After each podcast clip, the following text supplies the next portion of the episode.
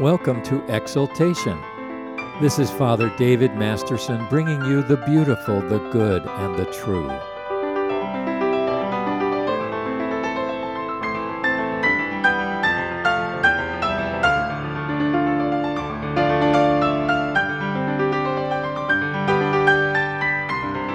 Our scripture today is Matthew chapter 20, verses 1 to 16.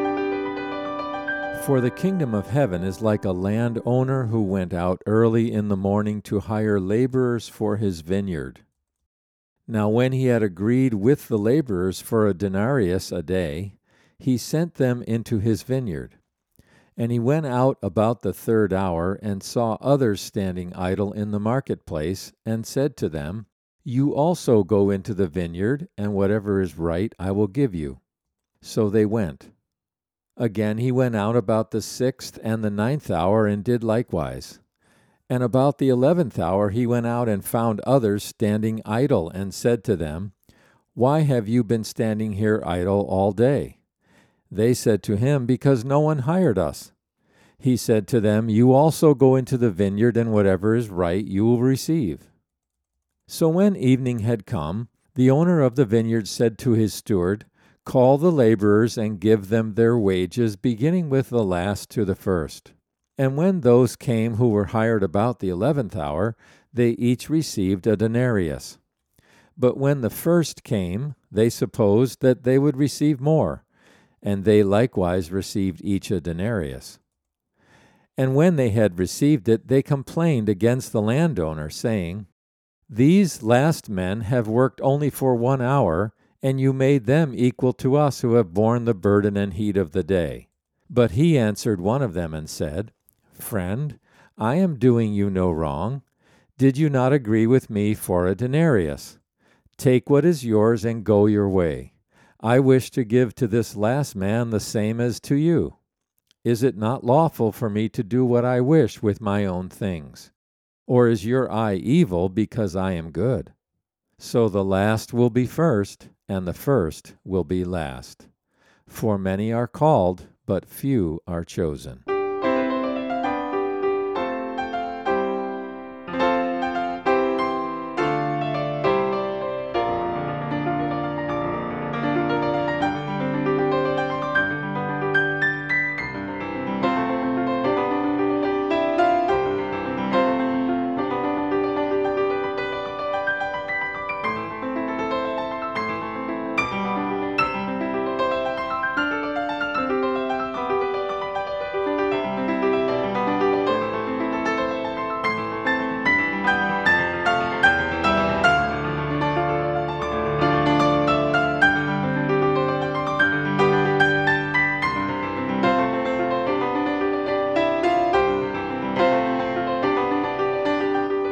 Comes into your mind when you hear the word grace?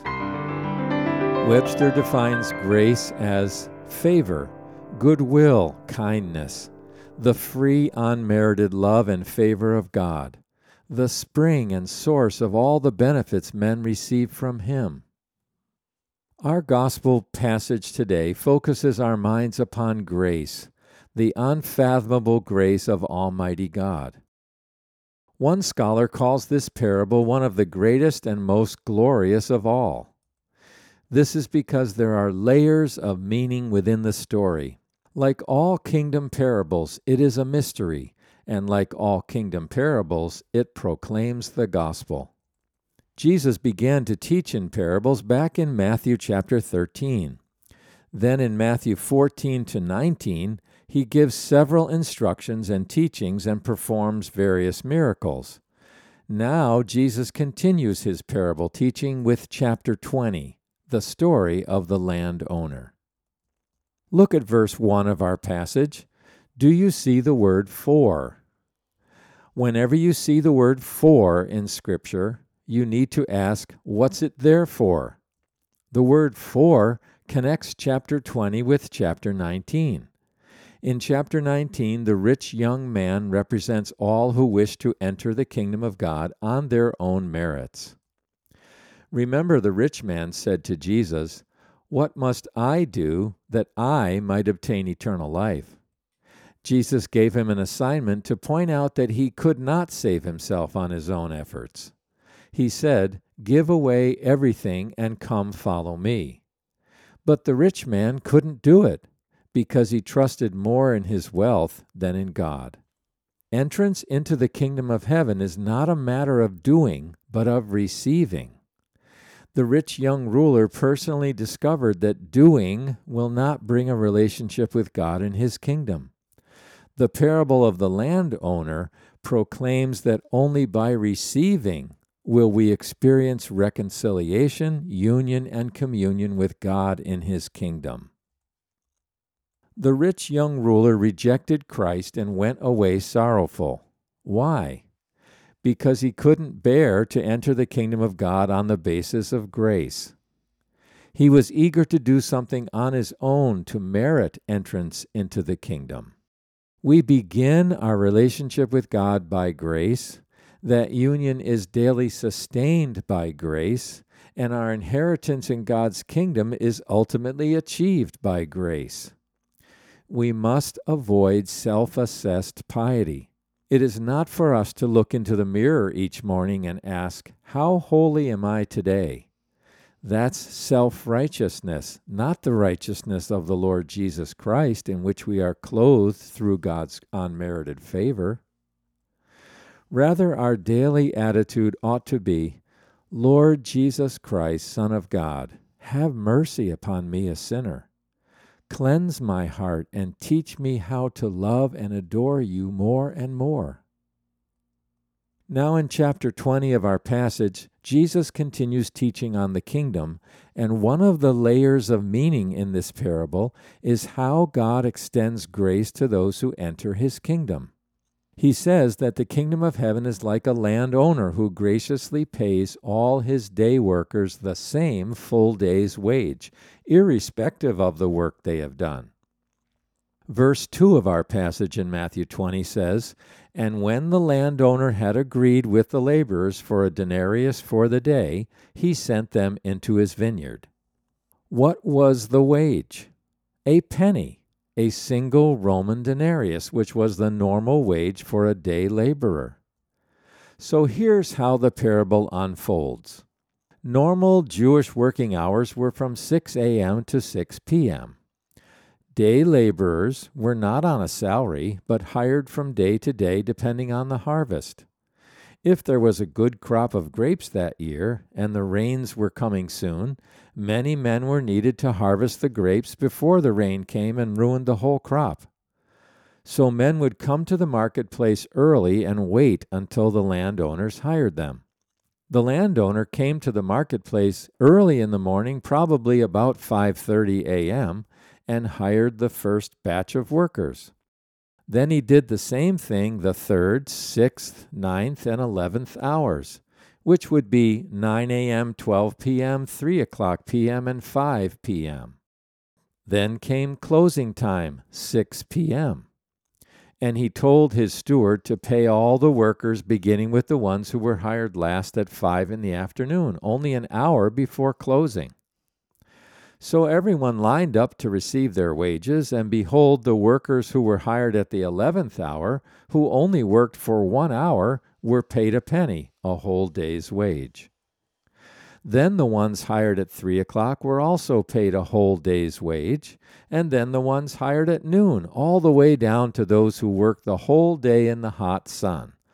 All were paid the same wage. This strange way of paying day workers caused some significant grumbling.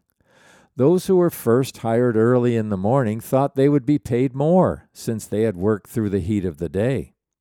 They grumbled and cried out, Not fair! Workers revolt! We demand just wages. Sounds like some workers in the United States and Europe clamoring for higher wages today. The landowner tells the day workers who were first hired early in the morning in verse 13 and 14, Why are you grumbling? I am doing you no wrong. You agreed to work for a denarius, and I paid you what was promised. Why are you envious of your brothers? Why do you criticize my generosity? I can do what I wish with what belongs to me.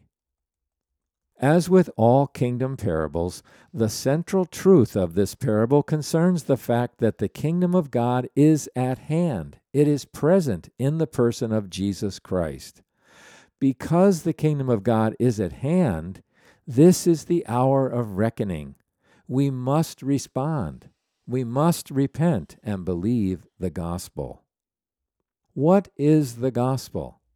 It is the gospel of free grace. It is the message of a person gained and a kingdom entered, not by our own efforts, but as a gift of God's grace lovingly bestowed upon those who believe.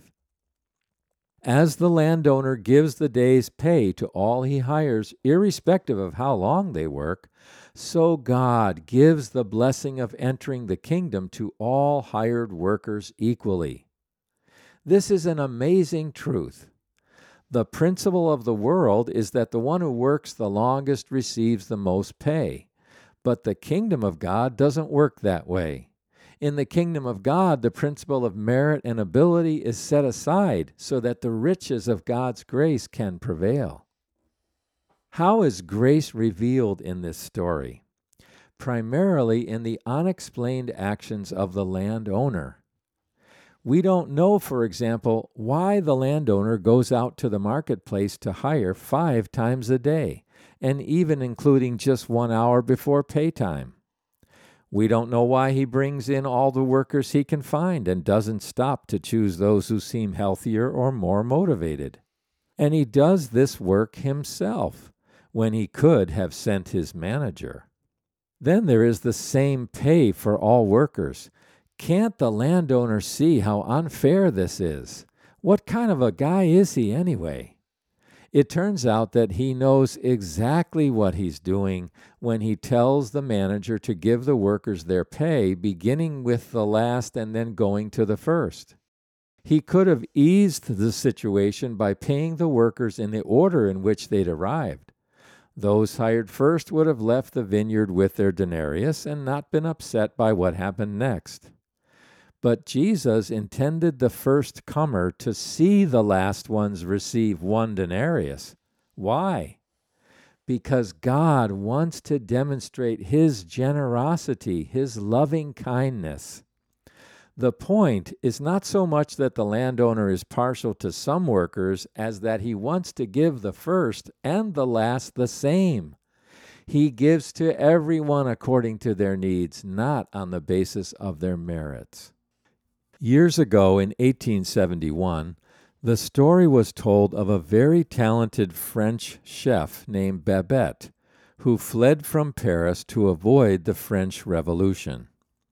She found shelter in a small village on the coast of Denmark, where she lived with two frugal spinster sisters who belonged to a religious group founded by their pastor father. The father now deceased and the members growing older, the group became stoic, unmoved by joy or grief. They had become legalistic, Babette cares for the sisters and serves them as cook and housekeeper for nothing more than room and board. No one in the village knows that Babette is the famous chef from the most renowned restaurant in all of Paris. Many years pass by. Through Babette's kindness to the sisters, their lives and finances have improved. One day, Babette receives the word by mail that she has won the French lottery of 10,000 francs, or about $60,000 in today's economy. Astonished at her good fortune, Babette prepares to leave Denmark to return to France. Meanwhile, the 100th anniversary of the religious group is approaching, and the two sisters plead with Babette to prepare a special celebration dinner to honor their pastor father. After some deliberation, Babette decides to cook a real French meal for the sisters and their religious group. She lovingly spends her entire lottery winnings on the ingredients for the meal and prepares everything herself and then personally serves the feast.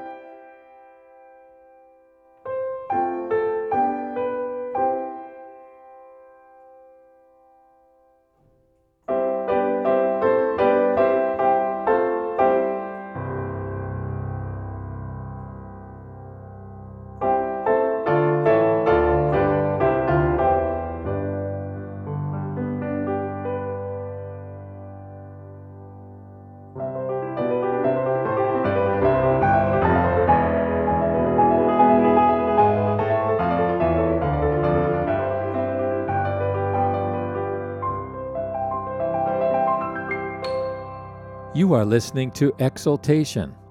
I'm Father David Masterson, bringing you the beautiful, the good, and the true, heralding the cross of our Lord Jesus Christ so that we may experience life in Him. Let's continue our lesson.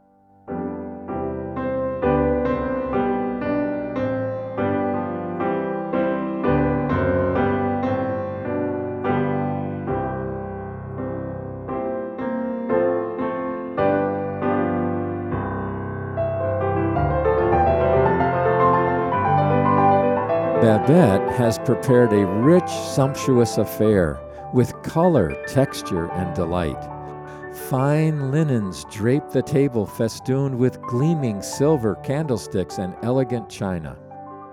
The food itself is a wonder quail, fresh turtle soup, graceful decanters of wine, pastries of exquisite lightness, sauces of unutterable delicacy, a cake cradled in a nest of ripe fruits and drizzled with sweet liquor.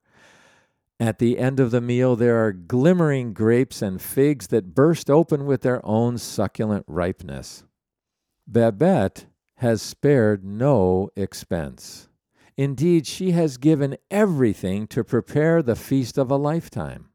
Seated as one of the guests at the banquet table is a General Lowenhielm, a famous French statesman of no small stature.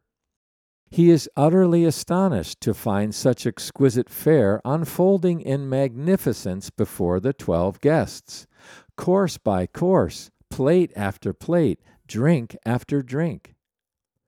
At the end of the meal, he rises to his feet and speaks of a famous French chef a woman who in the years before the Revolution was renowned for her culinary artistry. He said that the chef made dining a love affair in which there was no distinction between spiritual and physical appetite. The general remarks that the food before him is the very food he had once savored from the hands of this famous French chef.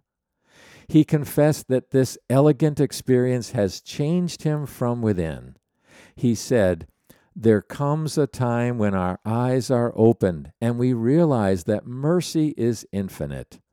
We need only await it with confidence and receive it with gratitude.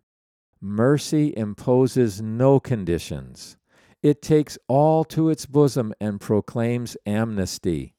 That which we have rejected is poured out upon us. When the guests finally leave the table, each one is completely transformed from within. They have reconciled with one another. They have dropped old quarrels and received forgiveness. They have come to understand the riches of God's unfathomable grace. And this is the point of the wonderful story. Babette's lavish feast is the grace of a lush banquet which feeds not only the body but the soul. It is a picture of the marriage feast of the Lamb, the gospel feast where all longings and hungers of the heart are met and fulfilled. Course after course of grace and mercy is served. The wine symbolizing the newness of the kingdom flows freely. Food overwhelms in its abundance of beauty and taste. Babette herself in this story is an icon of the Lord Jesus. Our Lord came humbly to live with mankind and take upon himself the role of a servant. Babette did what the rich man could not do. She gave all she had, her entire lottery winnings, to provide an overwhelmingly gracious banquet. So our Lord Jesus Christ gave all he had his life, his teaching, his miracles, himself, his body and blood to provide for us the glorious banquet feast of the gospel. Have you experienced the unfathomable riches of God's grace? Are you seated at the great gospel feast of Jesus Christ, eagerly partaking of his goodness? Have you received Christ as Lord and Savior and been baptized into his church? If you have never surrendered your body, mind, soul, and spirit to the Creator of the universe, I urge you to do this right now. Let's review the tremendous truth of this parable of the kingdom once again. It teaches us the wonder of God's unfathomable grace. All mankind must bow and surrender to the grace of Almighty God. We have no claims upon God. We have all sinned against Him and chosen to rebel away from His love. We desperately need His mercy. God, as the landowner, goes out to find us to invite us into His vineyard when He certainly can do without us. Does God need any of us? Does he whom all the hosts of heaven worship, and before whose throne the cherubim cover their faces, need man's worship and allegiance? No. God is great. He is supremely great, beyond our conception, great above us, great beneath us, great within us. He doesn't need mankind. We desperately need him. Let's apply the teaching of the parable of the landowner to our own lives. First, to the elderly in my audience. Some of you have spent many years of your life running away from God. You have lived perhaps 60, 70, 80 years or more without responding to God's grace. What a tragedy! How many long years have gone never to be recovered, and still you resist God's grace? You may have only a few years, perhaps only a few weeks to live. Come to Jesus Christ before it is too late. Turn to Him now. Repent of your sins and believe in His death on the cross for you. Some of you are still young. You may be in your 20s, 30s, or 40s. You say, I'm not yet at my 11th hour. There's plenty of time to deal with God and religion when I'm older. The best years of my life are ahead of me. Don't bother me with talk about God, the Bible, judgment, and grace. I urge you, my friend, to listen to the words of King Solomon, the wisest man who ever lived. He says, Remember your Creator in the days of your youth, before the evil days draw near. The conclusion of everything has been heard. Fear God and keep his commandments, for this applies to every person. Whether we are elderly or young or middle aged, the sovereign God is calling us to enter into his vineyard, to enjoy all the good and blessing of his kingdom. It is our great privilege to do good work in a good place for a good master, receiving a good reward. All of life is a gift and all of life comes to us by the immeasurable grace of God. Ephesians 2 8 to 10 says, For by grace you have been saved through faith, and that not of yourselves, it is the gift of God, not as a result of works, so that no one may boast. For we are his workmanship, created in Christ Jesus for good works which God prepared beforehand that we should walk in them. To those in my listening audience who have not yet responded to God's wonderful invitation of grace, I urge you come. Come today. Open your heart to the glorious grace of the Lord Jesus Christ, who died on the cross for you, that you might be brought back into relationship with God that you might enjoy real union and communion with your Creator. Turn to Jesus now. Tell him that you believe in him. Tell him that you trust him to forgive your sins. Ask him to make you a new person from the inside out. To those who are already followers of Jesus Christ and members of the church, are you working hard for your Master? There is nothing more satisfying and fulfilling than to work for God in the vineyard of his kingdom. Matthew Steenberg, a godly theologian, writes Christ's call is not for man to occasionally remember the kingdom towards which he strives, and to have that remembrance give some shape to his daily life in the world. His call is for man to be wholly shaped and formed by the seeking of the kingdom. The object of the Christian's vision is at every moment to be the kingdom of God. The focus of every deliberation, of every act, of every thought is to be God's righteousness and His kingdom. O beloved, how many of our choices are based only on this present life between birth and the grave? We must rise up and recapture a vision of our whole life, everything we do and say and are and have oriented towards our eternal kingdom. Let's pray together. Gracious Father, we thank you for this wonderful parable that reveals the riches of your grace towards us. May each of us open our hearts to receive all the love and mercy you want to give us we pray through Jesus Christ our Lord. Amen. For of him and through him and to him are all things. To him be the glory both now and forevermore. Amen.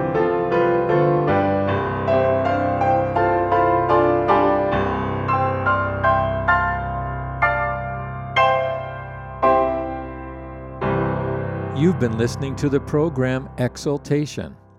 I'm Father David Masterson with Gaudete Ministries. You may reach us on the web at gaudeteministries.org. That's G A U D E T E ministries.org. This gospel outreach is entirely listener supported. Please help us proclaim the gospel on the radio to a needy world. You may donate online at our website your gift, large or small, is gratefully appreciated. Until next time, may God richly bless you with this word of encouragement from the prophet Isaiah. Do you not know? Have you not heard? The everlasting God, the Lord, the Creator of the ends of the earth, does not become weary or tired. His understanding is inscrutable. He gives strength to the weary and to him who lacks might he increases power. Though youths grow weary and tired, and vigorous young men stumble badly, yet those who wait for the Lord will gain new strength. They will mount up with wings like eagles. They will run and not get tired. They will walk and not faint.